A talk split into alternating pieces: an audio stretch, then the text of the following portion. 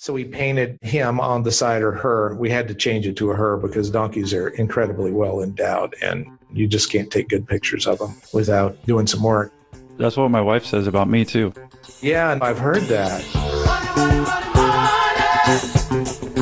So, not being the sharpest knives in the drawer, it took us a little bit of time to shift the name. It took me 19 years to get from zero to 500 million.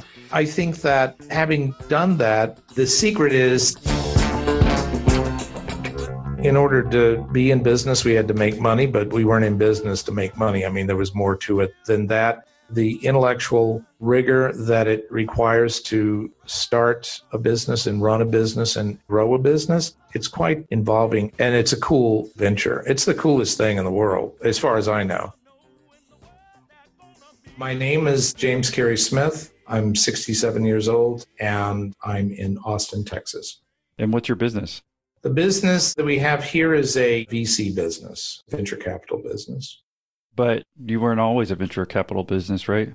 Oh, that's correct. I had a fan company. We started uh, Big Ass Fans in 1999 in Lexington, Kentucky. Sold that company after 19 years, so in December of 2017 to a private equity firm and took part of the staff of the portion that was involved with uh, business development and r&d with me actually at the behest of the pe firm. And most of the people involved there are relatively young. I think the average age here is early 30s and i asked them where they wanted to move because nobody wanted to stay in lexington and the consensus was that we moved to Austin, and so we did. Your company was in Lexington, Kentucky, and then you asked everybody where you want to go, and everyone said, let's go to Austin, Texas? More or less. I mean, I personally looked at a number of places, but when we got right down to it, we looked at Atlanta. We actually even looked at Chicago. I mean, in Dallas. But when everybody took trips and saw these various places, they decided they wanted to move here to Austin. And I'm glad they did. So it's a great place. How many people moved? Gosh, I think 10 altogether, somewhere between 8 and 10. Because we're talking about your product's pretty self explanatory. If no one knows, it's called Big Ass Fans. I had no clue that you're actually started in 1999. I feel like you gained wildfire over probably maybe five years ago is when I started seeing your product everywhere. I don't know if that's true or not. That's when I started seeing in the gyms or anywhere else. At least I'm in Florida. I don't know if it took a while to get that product down here or whatnot, but basically your fan is just a massive house fan that cools off a lot quicker and a lot more efficient, it seems like. It started as an industrial fan arranged in size from eight feet in diameter to 24 feet in diameter. So they were used uh, for a very long time. We focused on the industrial market. We had so many requests from schools, institutions, uh, churches, auditoriums, and such that several years into the development of the industrial fan, we developed what we call the commercial fan, which was simply a fan that had a very quiet motor, a DC drive. And that is probably one of those fans, is probably what you saw in the gym, though not necessarily. The industrial fans had a very, very, it was form and function dictated form. And so it was a very raw look it wasn't the intent, but that a lot of people liked. And from the commercial fan market, our development, we went on and developed residential fan. And so in the end, it was $270 million annually. And that took 19 years to do that. So it took a while. I think the majority of our sales, well, not the majority, but the states where we sold the most were Texas, Florida, and California. And we also had offices overseas. We had offices in Singapore and Brisbane, Australia, and Toronto. And we sold a lot of product to the international market. We manufactured all our equipment here in the US. So, yeah, hot and humid location sounds like we're this big time buyers, huh? Yes, we did sell a lot of fans though in the northern climes because in, during the winter time in these large industrial facilities that have relatively high ceilings that their heating systems typically produce rises to the ceiling and with using the fans at a much lower power rating, we would take that heat from the ceiling and move it down to the floor. There was considerable use in the north as well, but typically it was in the southern part of the country and the warm part of the world. Wait, but you're telling me heat rises? Yeah, surprised? No, I'm just kidding. I mean, it's really a game changer. I don't know if anyone has ever seen these fans or been underneath. Like, I always have my fans going. I mean, it seems like the most efficient versus using AC all the time. Yes, I'm, it is. Yeah, any guy who sweats a lot, I do. I'm just like, fans are always on. I can tell when my fan's off and within a couple seconds. So, oh, yeah. My dream's to have a big ass fan in my big family room. There you go. Well, you need to get one. Probably be a haiku, uh, more of the residential, though. We used to make those, and I think they still do. They're six, seven feet in diameter. You can get a big one. And what we focused on there was most ceiling fans that you buy, I mean, if you went to Lowe's or Home Depot, are basically decorations. And it's amazing that something can be that damned ugly and still be a decoration. But they actually don't work very well. They weren't ever made to work very well. And we had a lot of engineers and a huge R&D facility and we focused a lot on efficiencies and on airfoil designs, blade designs, and then IoT. So it was very advanced ceiling fan. It cost more than the $150 fan at Home Depot, but it actually works. So it was really a night and day difference. I remember when my gym did get one. I'm like, I've been waiting. I've been thinking they needed one for so bad because they just run that AC the whole time. I'm like, dude, if they just had one of those fans, and one day they got it, and it felt like a mini tornado almost underneath there in a good way because you're hot and sweaty, right? Yeah. Why wouldn't you have that, especially with everyone sweating in there? No, I agree. And the fact that it always amazed me in gyms, still does, though not currently, but is that they would pump AC it's not comfortable. I mean, you're sweating. I agree 100%. and then with the fans, I mean, it makes you feel better. And it's using the fact that you sweat and the fact that when water is evaporates, in order to evaporate, it draws, it requires a considerable amount of heat. And it's very, very, very efficient cooling, especially for humans. And I don't know why they don't. I mean, we I shouldn't say that. We sold thousands of them into uh, fitness centers and gyms. But it's silly in my mind to think of anything else because otherwise it's uncomfortable. I used to go to a gym, they had AC and the damned um, condensate because it wasn't very well insulated. The condensate, there was one machine where you could be working on it and you'd feel this drop of cold water every once in a while as the condensate dripped out of the ductwork. It was much better way to approach comfort in a gym is with a fan, not a high velocity fan that. Yeah, it was low velocity. Yeah, for sure. So people understand. It moves a lot of air, but it moves it very slowly. And that I think it's perfect.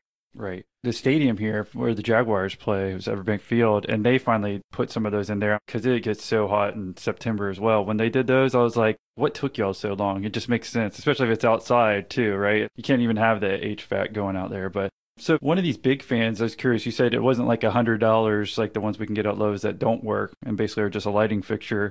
I imagine obviously it ranges in prices, but maybe like one that a gym might put in versus the one you might put in an industrial center. Like how much do those cost?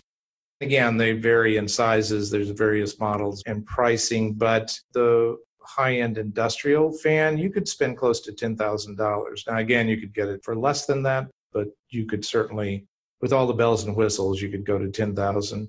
On a commercial fan, as you might see in a gym, it might be half that. And then on a uh, residential fan, it could be six to eight hundred dollars. Yeah, and then all those gyms again, even if it sounds expensive, they spend way more on HVAC oh, per yes. year. Because I used to underrate that. I'm like, how much money are they spending on AC? Especially like I'm in Florida, so we just care about AC. We don't even worry about heat. Yeah, sure. But it would pay for itself in one year. Oh, easily. Everyone would be more comfortable too.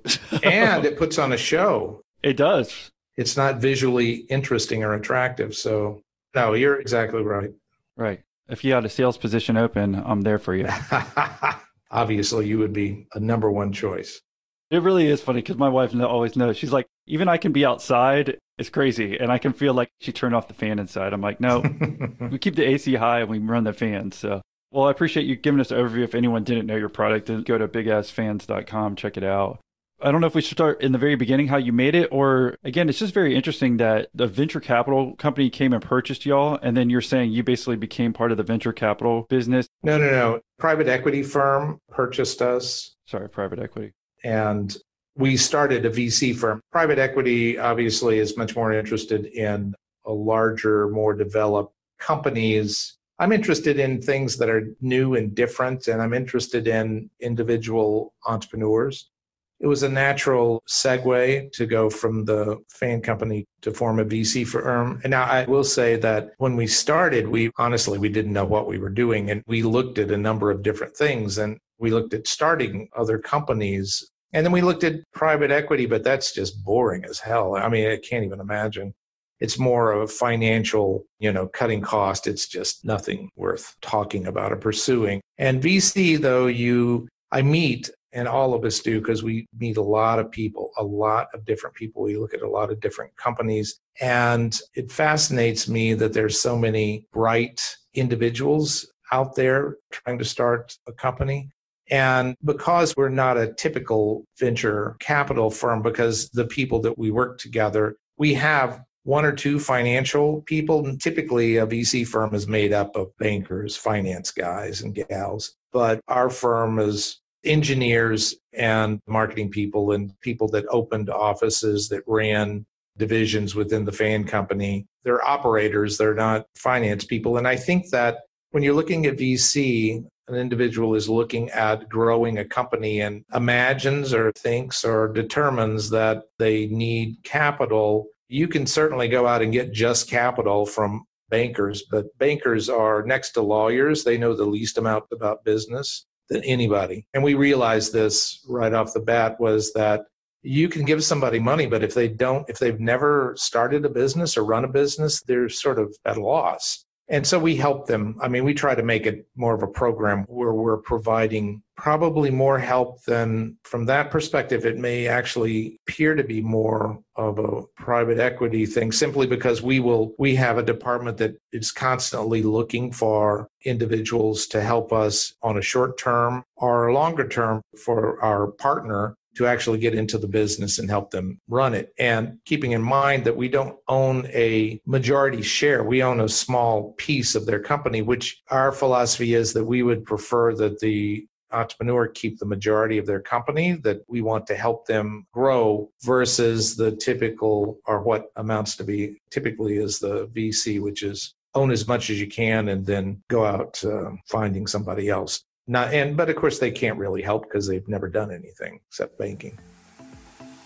Yeah. So what have you thought of our group call so far? I like the group call so far. I like how insightful it is, and it's kind of an extension of your interviews. That's how it feels. And I think that if anybody has a real project they're working on, they can benefit a lot from it. One thing that made me want to join was when you shared the first group call. I heard that episode, I'm like, this is a nice little community. It's friendly, it's genuine. And so that was helpful. Small businesses have unique needs, and despite the current uncertainty, one thing that remains unchanged is the importance of having the right people on your team. When your business is ready to make that next hire, LinkedIn Jobs can help you by matching your role with qualified candidates so that they can help you find the right person quickly. One of the features that I most like about LinkedIn Jobs that can help you find the right candidate is being able to target a candidate by the geographic area. And, well, LinkedIn Jobs is an active community of professionals with more than 690 million members worldwide. LinkedIn Jobs screens candidates with the hard and soft skills you're looking for and puts your job post in front of qualified members every day so that it's seen by people looking for jobs just like yours. That's how LinkedIn Jobs can help you hire the right person faster. When your business is ready to make that next hire, Find the right person with LinkedIn Jobs. You can pay what you want and get the first $50 off. Just visit linkedin.com slash millionaire. Again, that's linkedin.com slash millionaire to get $50 off your first job post. Terms and conditions apply. I guess to make it clear, so when you sold your big ass fans in 2017, you sold that to a private equity company. And how much did you sell it for? 500 million. So if you took the money that you made from that and then you started your own venture capital company, you're saying? Right. Okay. And it's not a fund because it's all our money. So Then once you started that venture capital company, you took everything from Lexington, Kentucky, where your company was based, and then you moved with 10 people to Austin, Texas, and did the venture capital company? Yes. Well, how many people were left at Big Ass Fans when you sold that? Oh, gosh. I think it was probably the high point. We had about 1,200 people. I think at that time we might have had close to a thousand people. I think that since the private equity firm bought it, it's probably half that because that's the way they look at life is you don't do something new and different. You just try to manipulate what you've got. And normally a lot of that is cutting staff, which we tried to help them avoid that. And we did, I think, for the first year. If you can't grow a business, if you can't grow the top line, you've got to focus on the bottom line. I mean, you've got to focus on cost. And I think that's typical PE. PE meaning private equity, right? Yes, correct. I'm a smart guy. I know heat rises and PE is private equity. I know all of the things you've learned within the last 30 minutes. Amazing. So, if it's all right with you, how about we reel it back? And actually, one more question before we do. Mm-hmm. Did you ever think you'd get to be this big, like when you sold Big Ass Fans? No. I always told people in order to be in business, we had to make money, but we weren't in business to make money. I mean, there was more to it than that. And I think that that's something occasionally people forget is that actually the intellectual rigor that it requires to start a business and run a business and grow a business, it's quite involving and it's a cool venture. It's the coolest thing in the world, as far as I know. Well, pun intended. No, none intended. Well, because that fan keeps you cool, right? That wasn't a good yeah, one? No, no, you're there. You got there before I did, but it's a cool thing to do. Cool. Well, if it's all right with you, let's reel it back to how Big Ass Fans started. Well, it started in late 98 and I had been involved in a company that where again it was our own company and we had perfected a process to cool large buildings but we used uh, the evaporation of water in order to do that which was difficult to understand, difficult to sell and I was never able to get it. We got it over a million dollars but not by much and it was something that if I would have been any smarter I would have pitched it for something, anything else. But in doing that, it occurred to me that there was an easier way to affect temperature change or comfort, I should say, within large spaces. And I came across some guys that were doing just that. And they had built a fan to cool cows. And it was a very large fan. And as soon as I saw it, they advertised like two or three times. And I read a lot of trade pubs and wrote for a lot of trade pubs. I mean, that was that's an inexpensive way to do your marketing, or it used to be. Today, you'd have to do it online, and it makes it a little bit more difficult. But I said, "Holy cow, that is so cool! Holy cow, get it?" See, I got there before you did on that one. I knew it was coming though. So we made a deal, and it was a small machine shop and they manufactured for us and then I sold them and marketed them and I had the rights to do that globally. It started off a little slow but then it picked up and we had written into the contract that at a certain point because they imagined that just showing you what we were and what they were thinking about and myself as well that when we got to 2000 units my company could buy the rights, basically buy the IP, and we could manufacture the fans and be a separate entity. And so we did that after two years and we changed the name from HVLS fans, high volume, low speed fans, to big ass fans. And then it started to take off. Can I pause you there if that's all right? Sure. So, marketing wise, it seems like Big Ass Fans is just a better name than HVLAC. Is that what it was? Well, that's close. But see, there's the problem. I have to be careful when I say that because I'll confuse the letters. It's HVLS high volume because we're moving a lot of air, but we moved it at a very low speed with a small motor. I mean, that's the, the gist of the whole thing is it's sort of like a glider with a small engine on it, if you can imagine. You move a lot of air, but it moves very slowly. So, did you come up with the name change? Well, actually, our customers provided the name. One of the things we did was we recognized fairly early that it was more effective with a product that did not exist prior to our getting into it. We couldn't use third parties to help us sell. I mean, we couldn't use agents or distributors or reps. They just didn't get it and it was ineffective.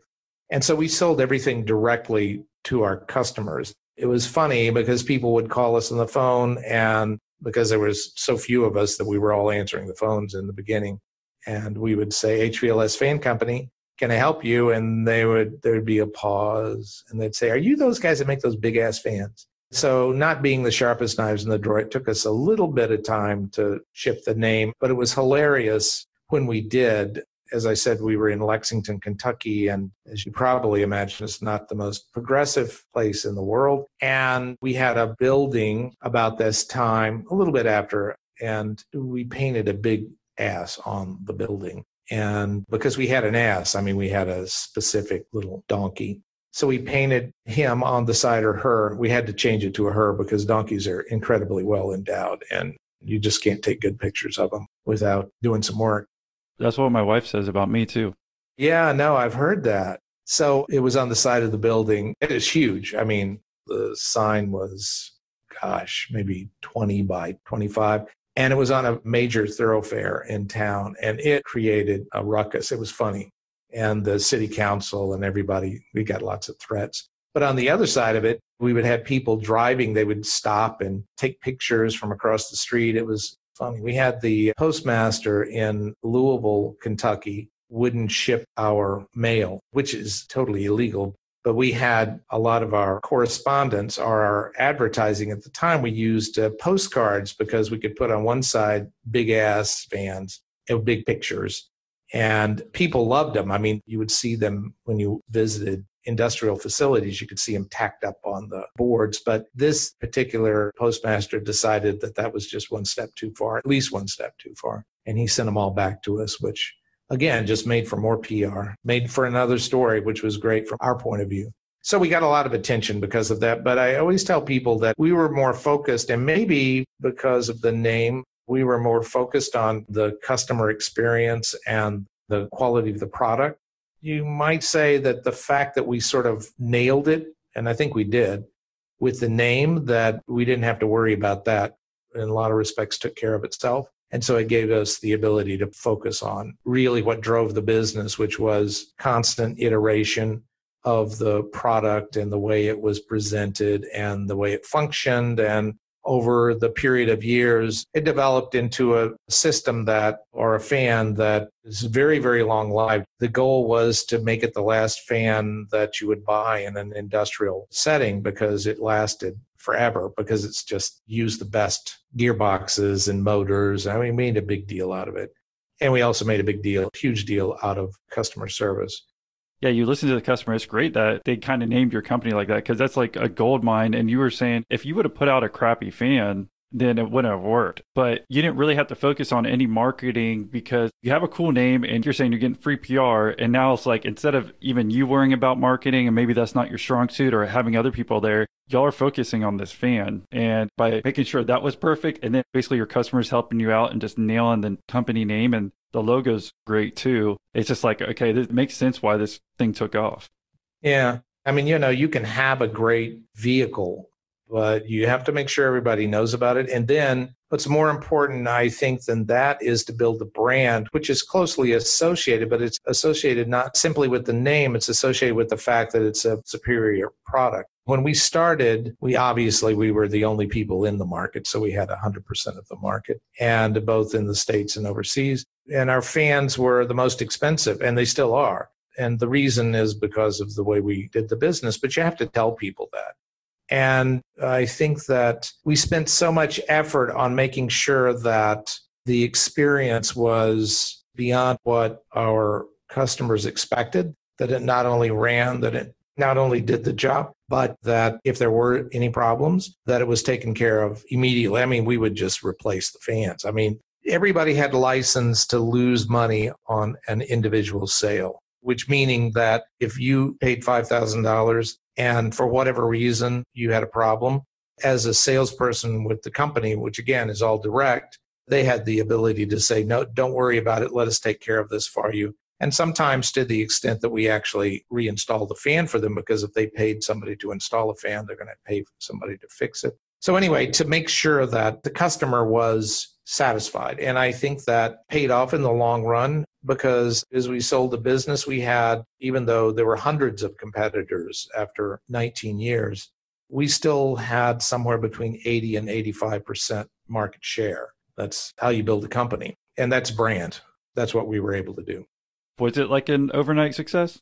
There's no such thing. You know, there's two ways to look at overnight success. It takes 10 years to get to the point where you can be an overnight success. And I'm sure I don't know. I would be surprised if there was any such thing. And I think that sometimes that younger entrepreneurs or new entrepreneurs, they imagine that they're failures when that doesn't happen, but it never happens. I mean, that's like trying to write a poem and imagine that your first shot at it is perfect. You can't change it or a magazine article and doing this. You, it's not the way life works. Why life, you need to work at it. If it's easy, you're not doing it right. Well, I guess, Carey, you haven't gotten on this new TikTok. Have you heard about this? Oh, yeah. I mean, I see when I look at the business section, I'm just checking it out. I got all these 20 year olds telling me I can be a millionaire just taking their course and overnight I'll be good. Well, and you've taken every single one of them, right? Luckily, I'm smart enough not to, but unfortunately, I think too many are. And even the people selling those courses, like, I don't know how they live with themselves doing that. Obviously, guys, it's funny, like, some of these people are selling their funnels, their quote unquote, like, sales funnels to people within their sales funnel. Oh yeah. I think that's part of the issue with the any of the younger entrepreneurs, which I emphasize again over and over that it's not really an overnight success. I mean, we even went over you started in 99 and sold in 2017. No, you don't. I think that when you do this, it's like anything. I mean, it's like going to college, it's like anything. It takes time. And if you do it right and you pay attention and you're continually worried about feedback or you're continually considering feedback and you have to get feedback, I mean, your customers will tell you what they think. What bothers me sometimes with entrepreneurs that we see is they're focusing on Amazon, which is the Death Star, the way I look at things, but or they're focusing on Facebook or they're focusing on something where they get these positive reviews. And I tell them, who cares? I mean, where are the negative reviews? If I tell you you're the greatest thing ever, how does that help you? It doesn't help you at all. One of the things that we did was we called every single customer, every single customer, and we asked them for their review of the product. And we weren't interested in pats on the hiney. That doesn't help. We wanted to know what was it about the experience that you did not like, because then we could do something. Then we could make something happen. But you have to focus on the negative in that scenario. And again, most of the comments are positive, but gosh, I mean, you can always be better. You should always focus on being better. And I think that a lot of the kids are more focused on you know, I've got so many, a hundred five star reviews, and it's like big deal. You sold 2,000 products or 10,000 products, and you've only, I mean, what the hell is that about? So, anyway, you have to be more focused, I think, or a lot of these people have to be more focused on feedback and on improvement. It, there's nothing wrong the only way you learn is by doing something wrong. I give people advice all the time and I think about it. If I'm right, good for them. I mean, that's great. It doesn't do anything for me. If I'm wrong and they do what they think they ought to be doing and not what I think they should be doing and they succeed, I learn something. I mean, that's something that's interesting to me. You don't need positive feedback after a while. Uh, you just don't.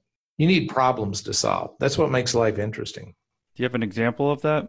Where I've been wrong. I mean, I've been wrong a lot, but I can tell you not so much in what we're doing right now because you really, the cycle, I mean, you know, you have to invest in a company and they grow and it takes time. And so, really, we've only been doing this for a couple of years. So, I haven't seen that, but within the fan company, yeah, lots of times. I mean, I was completely focused on the top line.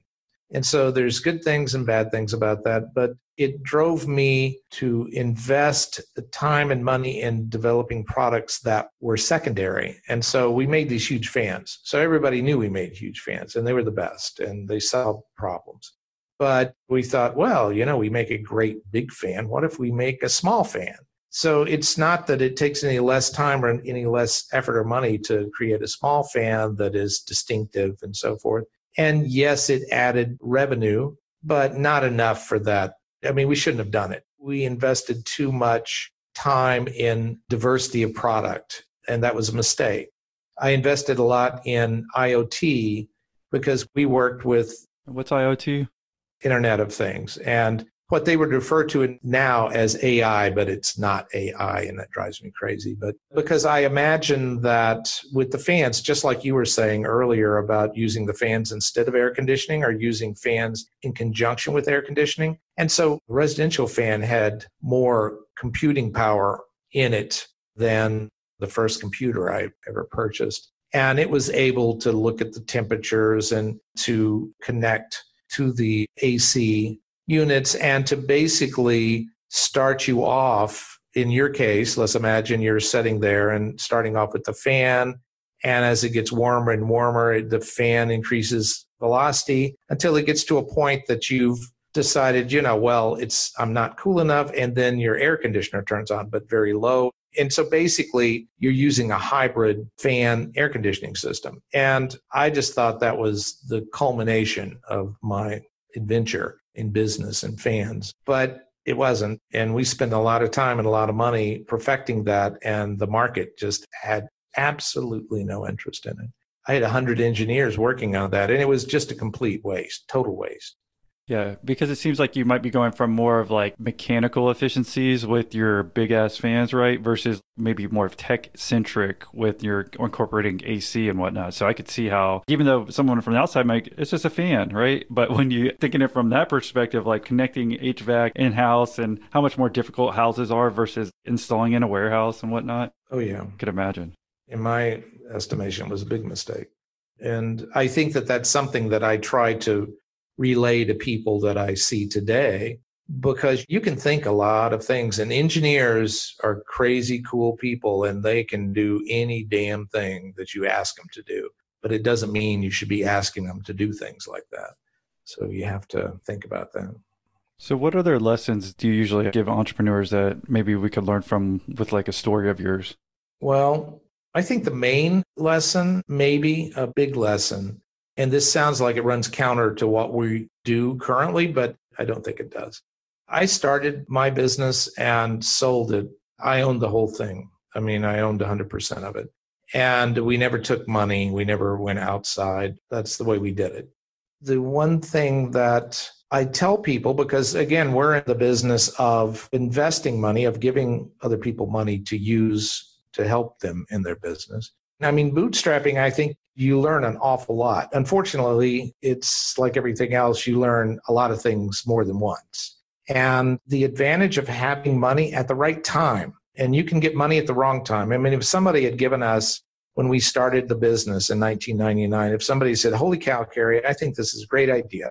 Here's a million bucks, and I want 40% of your business or whatever the hell it is. And I have no idea what I would have done with that. I would have wasted it. I can tell you that. I mean, just because that's because you don't know. Yeah, you would have made another house fan. yeah, no kidding. Who knows what I would have done? And so when you're bootstrapping, you have to be very, very careful. You watch everything. But it took me 19 years to get from zero to 500 million. I think that having done that, what I tell people is the only thing I can provide or we can provide as a company is we can shorten that time frame. And when you get right down to it, I think more important than money is if I was able to do what I did not in 19 years, but if it took me 10 years or if it took me 8 years, that's incredible. I'm going to be freaking incredible. And so when we look and talk about things with the partners, that's what we talk about because that's what we can do. There's certain times and places where you need money. There's times and places you don't need money and you shouldn't take any. We we talk to a lot of people where we say, you know, you should just do this. I mean, I don't need to have any money to do this, to tell you these things, to give you advice. That's gratis. When you get to the point where it's going to do you some good, where it's going to accelerate what you're doing, that's when you need the money. And then, even if you need the money there, what we've determined is that if you give people money, even at those times, a lot of times they still don't know what to do with it. And so they'll say, oh, well, I need marketing. So they'll hire some knucklehead marketing firm or PR firm. And I'm sure they exist. I'm sure there's a good PR firm out there, but I've never run into them. And they waste the money that I give them, which means that if they waste it, they're going to need more of it which means I'm going to own more of their company. And I tell them this that's not what I want to do. I want you to succeed. It's a big deal to me for you to succeed because I don't need any more money. And so that's probably the most important thing. Now, it's hard to say that, the people listen to you when you talk like that. And I don't know. I think some people do. I don't know that I would have. So it's not like, oh, you know, you're just not as smart as I am because that has nothing to do with it. It's just that when you are driven to start a business, you are focused and it's very difficult for you to take advice. And I know it is. It sounds like to me, so the only time it would have been worth you taking money for your own business, like you're saying, someone gave you a million dollars and taking 40%, it seems like it's only logical in your eyes. And I kind of think the same thing. I mean, if I'm thinking, people always think, quote unquote, like marketing might solve the issue. But if you were like backed up on sales and you actually needed money to produce more of the product, yes, that would be the time where it makes sense. You're exactly right. It's almost never marketing because you can do a lot of marketing in house. Marketing firms oftentimes is sales and it oftentimes is building a sales channel, a different sales channel, or in the best cases, it's I need more production because that's a pretty simple, easy thing. And then if you're to that point though, you should be able to go to a bank. I mean, always consider that there's equity when you're starting a company and a lot of kids, equity is like found money. I mean, it doesn't cost anything, not in the short run as soon as you can use debt, as soon as you can get debt, you should use debt because those guys don't own anything. I mean, the bank doesn't own the company unless you default, but or you know go bankrupt. But you have to remember, I meet a lot of people. We see a lot of people that they are great people. They have great ideas, and it turns out we always ask them, "How much equity do you, the entrepreneur, own?" And you'd be surprised. I, I've met people that had seven percent, fourteen percent, it's horrible. And so you're working for somebody, you're not, I mean, it's terrible. You didn't start this. And these people are bright people. I mean, they're go getters and they're aggressive, but they've given away their business. And if somebody owns, they, you work for them. I mean, that's life. And we've had some of these people come to us and say, Yes, this is great. This is what I want to do. I need money to build out this market or do something else. But they only own 35% of the company. Well, you know, I really shouldn't be talking to you. I should be talking to the people that own the 65% because you really have very little to do with this. You're, in essence, an employee with benefits. That's it. And I think that's one of the things that people in the beginning, when they're kids, they make that mistake. It's a mistake because everybody else is doing it because you get a $10 million in funding and you call mom and tell her how great life is. She'll never believe me. Yeah. Well, yeah, I think we see that Shark Tank. If someone comes in, they say they own 10% of the company, they're almost like, just stop talking. Yeah, they're exactly right. What's been the hardest personal challenge for you while building this business? Because it seems we basically talked about the business aspect this whole time, but how about personally and family life? When I started, I've started businesses before this. And the first business, I came home from work one day and I told her, I just can't do this anymore. I've got it. I can't work for these people. I just can't do it. I want to go into business. This is what we want to do. And she said, Well, fine, we can sell the house. And she's very, very engaged in that. So it was very easy from that perspective. So I can't say that I had any problems like that. I mean, I think that when you're building a business, the biggest concern is finding the right people. And that's always a problem. That's the biggest problem to the extent that we have people now here at Unorthodox Ventures that that's their focus is finding people not necessarily to work with for us but to work for and with our partners. It's very hard because if you've never done it before I, you, you just make mistakes. It's just ridiculous. And once you get invested in a specific person it's hard to disengage. That's the hardest part of the business. That is always the hard part of the business. So what's the secret to finding those people well, it's still hard. But the secret is to look for people that when you don't need them. I mean, I guess that's the you should put money away when you patch the roof when it's not raining. But we continually look for people. And I guess that was, you know, you ask about mistakes. I think one of the mistakes I made with the fan company was that I didn't take my top person at the company when we started because he worked through to the end and rather than putting them into sales, which was an immediate benefit, is to put this person into recruiting because it was doubly difficult because we were in Lexington, Kentucky. It's not as hard, I can tell you, in Austin because there are people that want to move to Austin. Trust me, nobody really wanted to ever move to Lexington. Well, it was hard. I mean, it makes a difference. That's the reason I made sure I said Lexington, Kentucky, so people knew. It's like I live in the Southeast and watch college football and know where it is. But once you say Kentucky, people are like, where is that? What country? Yeah, right. Yes, and we did wear shoes. You got internet? right, just barely. I think that's hard.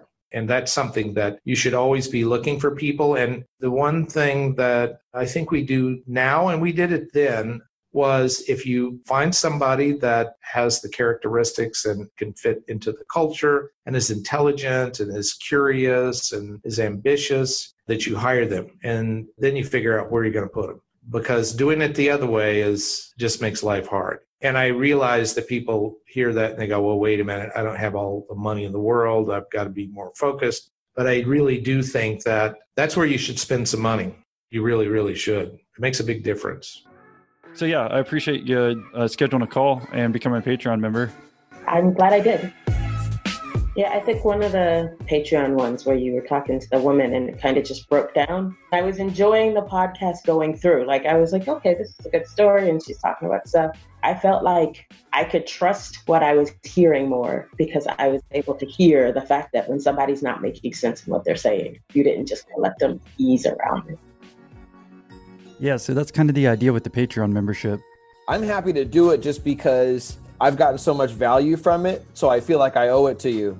I've literally made a lot of money on some of the stuff that I've learned. I feel like I owe it to you. So for me, it's no big deal. But I love you even more now that we've got a chance to chat because you are who I thought you were, and I and I love that. Do you think trying to find the younger people, like I'm trying to figure out what's the best hiring practice? Like you're saying, some people be like, I don't have enough money, so maybe they try lots of different younger people coming in and out and trying to find which one makes sense. Like, what's your suggestion for that? I think that at the fan company, the average age was even lower than it is here. And we had a lot of people that were directly out of college or within a few years of being directly out of college. And I like people always make fun of millennials. I mean, those were our best workers because you give somebody before they have taken to the plow at somebody else's or some other larger company and learned bad habits that if you can bring them on and give them opportunities be surprised. I mean if they have the ability and you give them the slack they can really produce. And i think that that's one other thing that i learned at the fan company later not gosh it took me 10 years to figure that out but that i shouldn't be looking for somebody to run sales that came from you know another company because they knew what they knew which wasn't a lot. And they knew the ropes but they couldn't think outside the box. But you get a bunch of kids and you say this is the problem we've got to solve. And i mean you've got to solve it. They'll come up with things that are new and different and that's probably the best way to do it. I would never hire i'm probably an ageist even though i'm an old guy but you have to be very careful about hiring people that have worked for other companies for extended periods of time. Much better, in my estimation, to hire younger people that are curious than hire somebody that knows the ropes. Yeah, that was like I had a friend in college where she wanted to be a bartender and she didn't have any bartending experience. And the bar she went to I was like, she told him, I don't have any experience. he's like, good, I want that because I hate when I have the bartenders who quote unquote have experience and then just do a crappy job and stealing alcohol and all that other stuff. Yeah, yeah they learned the wrong ropes. That that's not a good place to be. But I think it saves time. And again, it doesn't mean that everybody you hire is going to be a winner, but there you build a bond with people like that because you gave them the opportunity to use their heads to use their abilities and i think that that's probably much more rare than it should be in companies and so yeah i'd rather have somebody that never done it before it does save time, even though initially you might think you're like, I'm going to hire someone who doesn't know this stuff, where you might have hired someone from a sales company somewhere else, but it's not really worth it in the long run. That's how we should always be looking at these things, save way more time. No, you're exactly right. I mean, they can mess things up that you'll be years fixing. I'm serious. Yeah, just horrible, horrible things. What experience did you have in that? It sounds like you had at least one experience of that. One of the things we did, and I think it was a good idea when we started, is we decided that our customers, they had a very difficult time with lighting. And there's some big lighting companies, but they sell through distributors and sell through dealers and sell through contractors and some long chain. And they would have preferred that we provided lights that we did that for them. And so we said, fine, okay, we'll make the best light in the world. And so we spent a year and a half developing LEDs that were the lighting fixtures and everything associated. Yeah, that would actually go on the fan. No, no, no. These were completely separate. Okay, I'm making sure. All right. Yeah. And so I didn't know anything about lighting. And so I thought, well, you know, I need to hire some people that know for the sales side of it because I had a lot of people that could sell fans, but they didn't know anything about lighting. And so I hired a bunch of people or a number of people over a period of time at higher level people that from the lighting industry. And I want to tell you, that was the biggest I hate to say the biggest mistake I made because I probably already said that was the biggest mistake I made. I made a lot of mistakes, but I swear to gosh, that was just a nightmare. I mean, those people had worked in the lighting industry for 15 years and they knew all the wrong stuff, all the wrong stuff. They did things the wrong way. We had one of them, just terrible people, couldn't sell. They knew all the ways to avoid actually doing any work. And it was a big, big problem. And the best salesmen we had for that, honestly, were this sounds terrible, but for kids over their summer vacations and actually going out and selling lights, which was not the way we did a lot of things, but we tried everything. We tried every single way to sell things. And so we went from zero in the lights to 30 million very, very quickly. But again, it was hampered because of the people that we had working for us, the managers in the lighting division, sales managers, not the engineers, that just messed every, I mean, they were pathetic. And it could have been a much, much better product line and a much larger division, but they were focused continually always on the perks because they were accustomed to the perks. I mean, that's where they came from. And they talked a good game, but they were totally uninterested in, in our company. So you have to be careful with that. Salesmen are, and I was a salesman, but you have to be careful with them. So would you say this was a light bulb moment for you? yes, it was LED moment for me. So, with salesman, what you're about to say there too, I remember this from a different interview. I can't remember exactly which one it is off the top of my head, but they said, actually, I do remember it was Gail Davis. If anyone looks up that one, I'll look up the number. But she was saying salespeople are good at selling themselves, right? To you to hire them. Like that's what they do. So, Gail Davis is episode 143, in case anyone was wondering. But I thought it was funny, like as quote, I remember that, and it sounds like the same thing happened with you. Yeah, and the other thing that salesmen and saleswomen and sales non-genders. Yes, yes, every sales. uh, I'll tell you that I trust the women more than I do the guys because they weren't as apt to fudge. their sizes as the guys. But the, the one thing that salesmen will do, you have to be very careful. I mean, they're very, very important people. And there's some of them that are great. I mean, absolutely great and wonderful people. But they spend a lot of time focusing on how much money they're making and how they're incented and how they're paid. And you can't blame them for it. I mean, that's what they do. But when you're setting up incentives, bonuses, you have to be very careful with that. You have to think it all the way through we've talked to people that have a you know they hire a sales guy and they say yeah you know we want you to go out and we're going to incent you on all of the accounts you open up. And you go yeah because you know an account that means it's a good account right? And that means it's in the best interest of the company yep yep.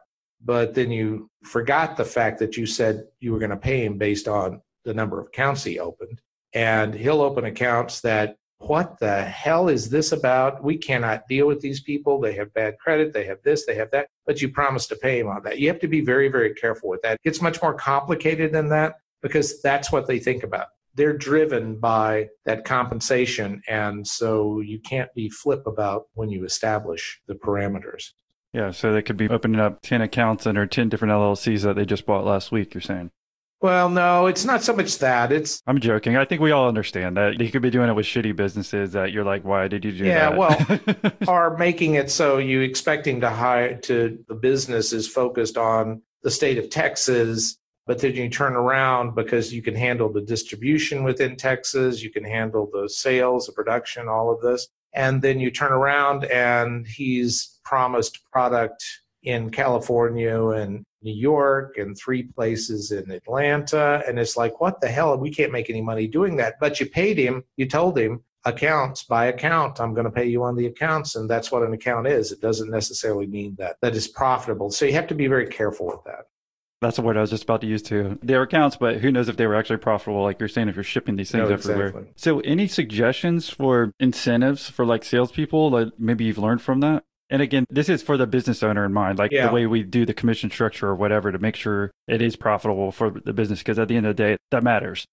Yeah. I had two approaches, three approaches to this. One was that the salespeople were paid on a bonus structure, the same bonus structure that everybody in the company was, because we had a culture and we were all driven. We were all supposed to be driven in the same direction. And we were to be looking out for each other because we had a very collaborative, I think, which we hadn't gotten into, but a very collaborative, a very close company culture. And to pay the salesman a commission didn't seem right because you weren't paying the engineer a commission, you weren't paying your marketing guy a commission. It didn't seem fair, and we wanted everybody to work together. That worked to some degree. We tried commissions, but again, commissions, at the end of the day, from a company's perspective, it's the margin that you're concerned about because you could sell, I mean, you can have a salesman, as I say, that sells product in a place you can't get it or at a price you can't support. And so you have to be very careful with that. The other way that we compensated, not necessarily salesmen, but salesmen were included in this, was we had a program where they were accorded a certain percentage of what amounted to equity. It wasn't really equity, but it was a, an appreciation right. And so that was something that wasn't as successful, even though in the end it wound up being a lot of money because salesmen a lot of times are very short have a very short term focus. But at the end, I mean, when I sold the company, we had a, basically a, a stock equity, I mean, a equity uh, program. And so I wrote checks to people and it amounted to $50 million. And so it was a big deal, but a salesman normally can't. That's too long for the typical salesman. He doesn't focus or she doesn't focus that long. We drove it, but again, we drove to the bonus based on the amount of money that the company made because commissions, uh, anything else, it's very difficult, very difficult.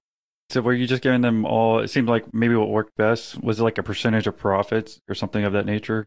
Yes, at the end of the year. I mean, we paid a lot. I think that we haven't talked about it, but we had a what I think was a unique culture and was very collaborative. And even though it was got to be over a thousand people, which is difficult to maintain that collaborative feel, we paid based on the profits in the year. Everybody got a piece, and so it was they got a piece based on their tenure, based on what their supervisor, I mean, their feedback from the people that worked with them. But normally it wasn't the guys that got the most money on that were the people that worked in production because they had the most tenure typically. And it worked out to normally at the end of the year, I don't know, it could be anywhere from four weeks to eight weeks of salary for Christmas. And the same thing for the salespeople salespeople though we had to do it more on a quarterly basis. Salespeople are very very very they're different. It's short term. They couldn't wait all year for that. My god. They may have a college education and the guy that's packing your fans may not but they've got to see the money right now right now right now. The guy packing the fans he was fine with it on an annual basis but not your college educated salesperson. Different people different personalities So, the collaborative culture, do you want to touch on that? Because it sounded like you wanted to. What ended up working and making it? again, a lot of it, or some of it was based on the fact that we had a SARS program, which was the Stock Appreciation Rights Program, which meant, as I said in the end, that when I sold the company, I owned 100% of the equity, but in terms of the appreciation rights, there was $50 million of that that was due the employees. And so I wrote checks for that. Some of those people were multimillionaires after that. There was a lot of them that were millionaires. It wasn't everybody at the company, obviously. It was 150, 160 people. Well, that makes good company culture if you can make everyone millionaires, right? Well, I couldn't make everyone millionaires.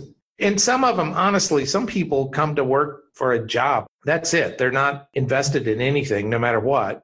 But some people come with a heck of a lot more, and those are the people you pay. It. I mean, you have to pay attention to. You have to pay them. You have to compensate them.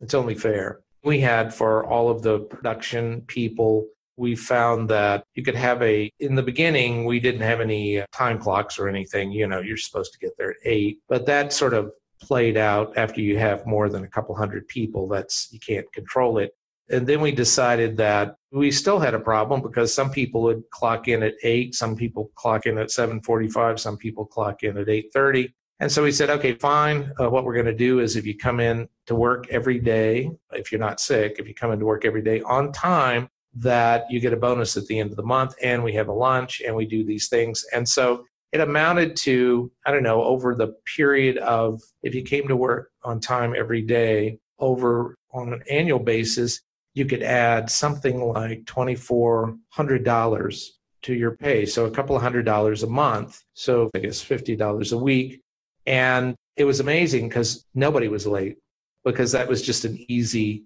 way to add a buck and a quarter to their hourly wage, the guys and gals in production. They weren't going to miss that. And so that was very easy and that paid for itself. That was easy wheezy.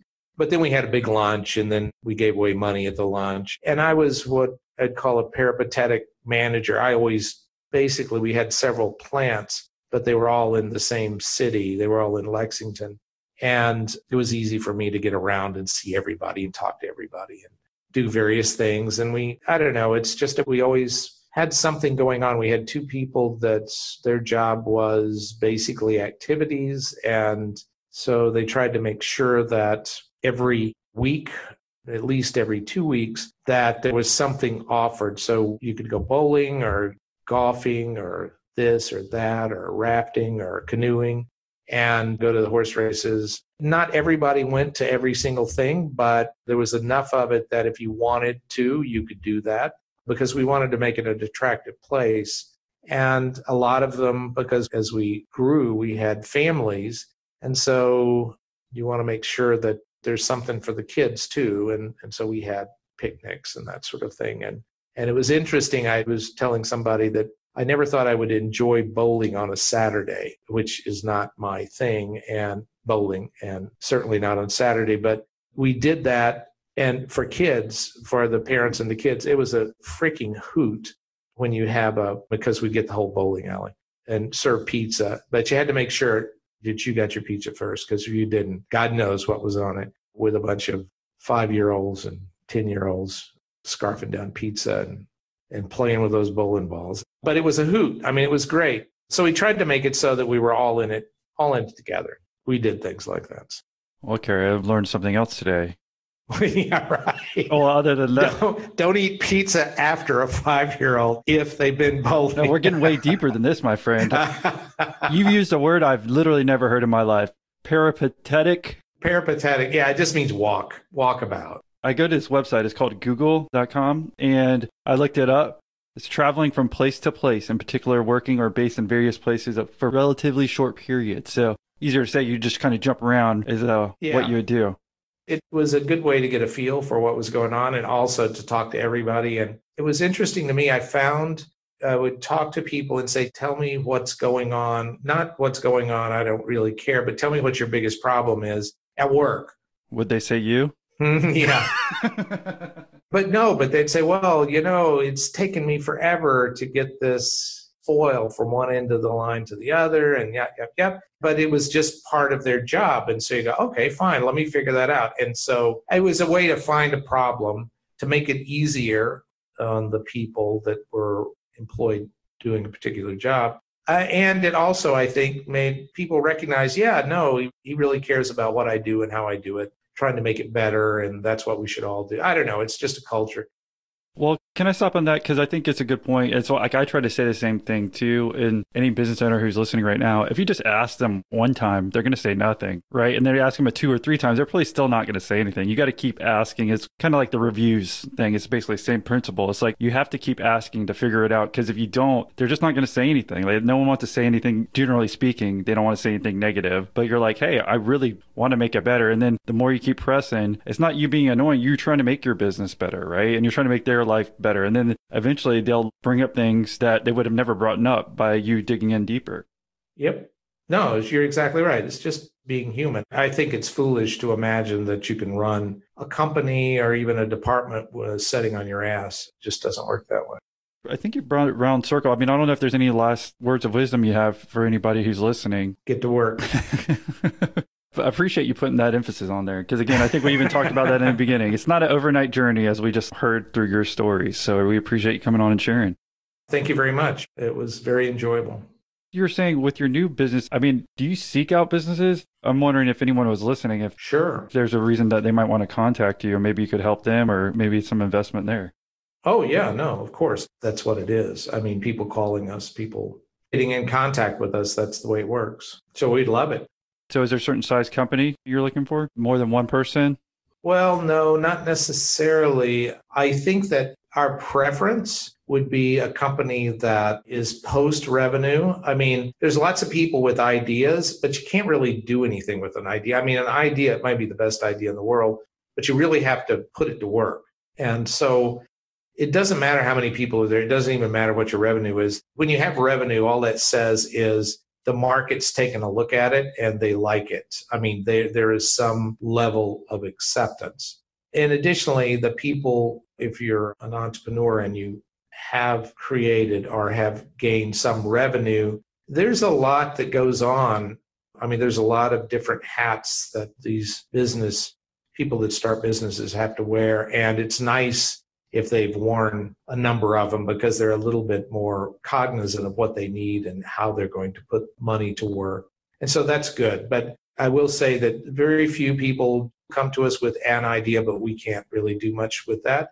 What we're not especially interested in are people that have larger companies. I mean, we can write larger checks for larger companies and we can help them. But the larger the company gets, it really does move into a different aspect and a lot of times in those situations, they really do. They may want some advice or they may can use some advice, but they've gotten to the point where if we're talking to them, they were looking for money. That's not as interesting to us, though we do entertain it. And your company's called Unorthodox Ventures? Correct. And yeah, what's the best way for someone to reach out either about their business or also say thank you for doing the interview?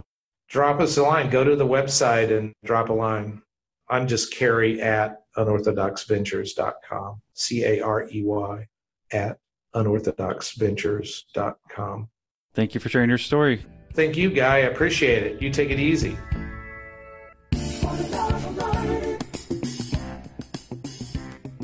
Guess what?